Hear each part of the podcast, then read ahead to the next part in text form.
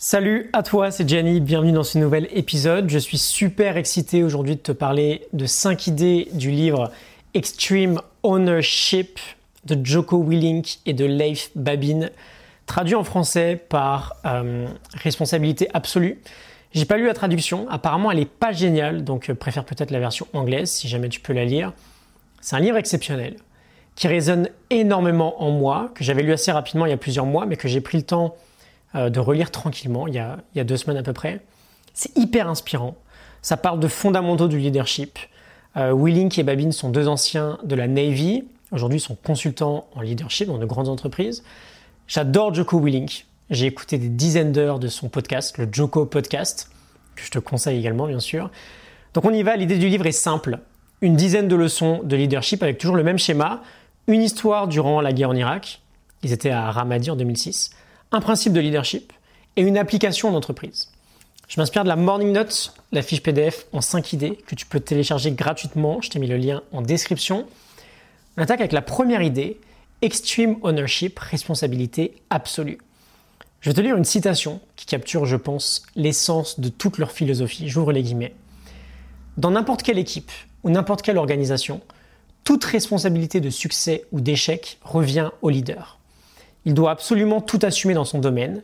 Il n'y a personne d'autre à blâmer. Il doit reconnaître les erreurs et les échecs, les assumer et développer un plan pour gagner. Les meilleurs leaders n'assument pas seulement la responsabilité de ce qu'ils font, ils prennent l'entière responsabilité de tout ce qui impacte leur mission. Je ferme les guillemets. J'en ai des frissons. L'idée de l'extrême ownership, c'est littéralement, si on traduit, d'avoir un extrême sens de possession de tout ce qui nous impacte. Possession dans le sens de posséder la responsabilité, de prendre la responsabilité totale ou absolue de tout ce qui nous impacte. Et il nous parle de cette histoire en Irak où euh, il dirige une équipe. Il y a un énorme cafouillage. Et l'une des situations que tu vas absolument éviter dans ce moment-là arrive, c'est euh, un allié qui se fait attaquer par un allié, par l'un de ses mecs. Et donc il y a une enquête qui est ouverte pour euh, comprendre ce qui s'est passé. Joko doit trouver les responsables, donc il consulte ses hommes, un à un, qui lui disent que bon ben voilà, c'est peut-être de ma faute, j'aurais dû agir de telle ou telle manière. Et finalement, Joko leur dit non, non, non, vous n'êtes pas responsable. C'est moi le leader, c'est de ma faute. Il prend l'entière responsabilité de la situation et il se rend compte en fait que c'est la meilleure chose à faire parce que les répercussions derrière sont hyper positives il y a trois points importants, je pense. Déjà, on respecte naturellement les gens qui assument tout ce qu'ils font, tout ce qui les impacte. Donc, tu vas représenter une forme de respect. Ensuite, ça donne du pouvoir. Parce qu'une fois qu'on prend la responsabilité, on peut impacter le reste. On peut prendre des décisions à partir de là. Et enfin, troisième point, surtout, c'est viral. Ça pousse les autres à se tenir également responsables. Et donc, cette notion de responsabilité absolue, bah, c'est selon eux la base de tout leadership. Et comme je te l'ai dit, c'est même à mon sens la base de tout développement personnel finalement. Assumer tout ce qui nous arrive, tout ce qui nous impacte, prendre possession de tout ça, c'est déjà comprendre que, ok, peu importe le vrai niveau de responsabilité, j'ai ma part, je suis responsable. Et c'est le point de départ si on veut changer quoi que ce soit dans notre vie. Ensuite, idée numéro 2, il n'y a pas de mauvaises équipes, juste des mauvais leaders. Très inspirant aussi, c'est Hackworth durant la Deuxième Guerre mondiale à la base qui disait qu'il n'y a pas de mauvaises unités, il y a juste des mauvais officiers. Et l'essence de la responsabilité absolue, elle est là finalement. C'est de prendre conscience qu'on n'est jamais tombé dans la mauvaise équipe. On est juste un mauvais leader. Et là encore, peu importe en fait, on s'en fout le niveau, le niveau actuel de notre équipe. Peu importe. Soit tu adoptes un état d'esprit de victime, j'ai une mauvaise équipe, et bon courage pour la transformer en bonne équipe, soit tu adoptes un état d'esprit responsable, et tu te mets dans une position de transformation potentielle. Et tout ça, évidemment, c'est très difficile. Ils nous disent que l'extreme ownership, c'est un concept d'humilité extrêmement dur à accepter pour n'importe quel leader. D'être capable de se dire, ok, on est mauvais, c'est de ma faute, qu'est-ce que je peux faire pour changer ça? C'est difficile. Mais c'est la base pour construire une équipe performante. Et une équipe surtout où chacun est également capable de se remettre en question, de savoir quelle est sa part de responsabilité. Donc l'idée, quoi qu'il arrive, c'est d'assumer et de montrer l'exemple. Idée numéro 3, savoir prendre des décisions et gérer l'incertitude. J'ouvre les guillemets à nouveau. Un leader ne peut se permettre d'être paralysé par la peur, cela ne mène qu'à l'inaction.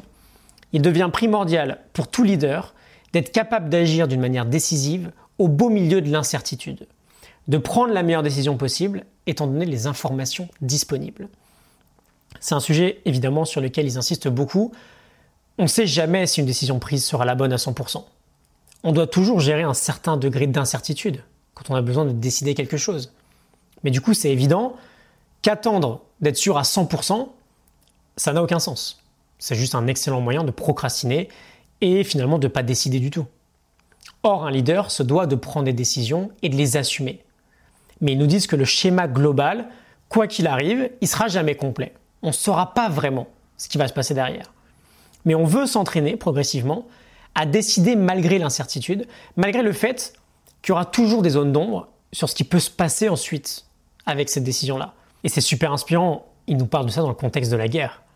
Dans le contexte que quand tu es un leader pardon, d'une troupe euh, sur un champ de bataille, la moindre décision que tu prends, elle peut avoir un impact terrible sur la vie directe de tes hommes. Idée numéro 4, qualité première d'un nouveau leader. Alors j'aime beaucoup parler de cette notion de nouveau leader.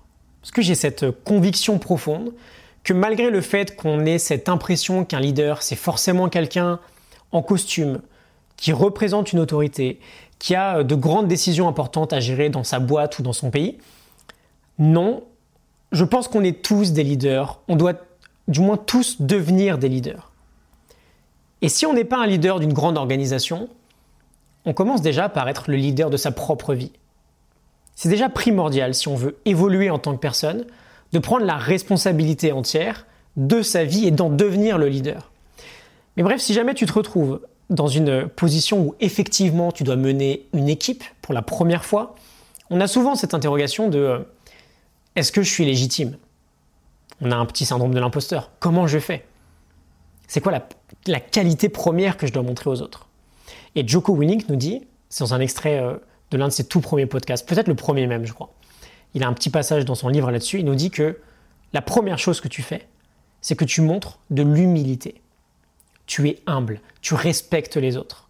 Peu importe leur rang, peu importe leur statut, peu importe n'importe quoi. Tu respectes les autres. Tu traites chaque personne avec respect et les gens te respecteront en tant que leader, que tu sois nouveau ou non. Et c'est super inspirant. Il nous dit que le respect, Finalement, c'est la base de n'importe quelle relation solide. Et bien sûr, tu ne sais pas tout. Évidemment que tu ne sais pas tout. On n'attend pas de toi que tu saches tout lorsque tu dois agir en tant que leader avec une équipe la première fois. Et tu vas douter, tu ne sauras pas comment gérer une situation. Reste humble et reste honnête là-dessus. Accepte de ne pas savoir, accepte que les autres le découvrent, que tu ne sais pas tout, et assume-le. Ça fait partie du process. Donc l'humilité, qualité première d'un leader. Et on va finir avec une cinquième idée. Euh, j'adore et ça va m'amener pardon à un nouveau livre de Joko Willink que bon, je t'en parlerai bientôt. Idée numéro 5, la discipline mène à la liberté. Et il nous dit, j'ouvre les guillemets, même si la discipline requiert du contrôle et de la tempérance, elle mène en réalité à la liberté. Lorsque vous avez la discipline de vous lever tôt le matin, vous êtes récompensé par plus de temps libre.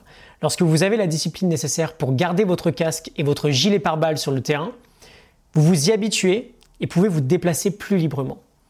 Plus vous avez la discipline de vous entraîner et de vous renforcer physiquement, plus votre équipement vous paraît léger et plus vous êtes à l'aise au combat. Je ferme les guillemets. La discipline mène à la liberté. Il ajoute que la discipline commence chaque matin dès que le premier réveil sonne. Et on a un simple test de discipline devant nous, et c'est le test qui donne le ton pour le reste de la journée. Il est plutôt simple. Si tu te lèves, tu gagnes. Si tu snoozes, tu perds. Et pense-y sérieusement, c'est très inspirant, la discipline mène à la liberté. Pense à cette liberté-là quand tu as le sentiment de faire un petit sacrifice de discipline au quotidien. Il n'y a pas de liberté sans discipline. Donc, Extreme Ownership, 5 idées, la morning note que tu peux télécharger en description. Vraiment un excellent livre, très très très inspirant. J'espère que ça te parle, que ça t'inspire. Abonne-toi si c'est le cas. Euh, quelle idée résonne le plus en toi, mets de la clarté là-dessus, vois comment tu peux l'appliquer chaque jour, parce qu'à la fin, il n'y a que cette application-là qui compte. Ok? Je te retrouve très vite pour un nouvel épisode. Excellente journée à toi. Salut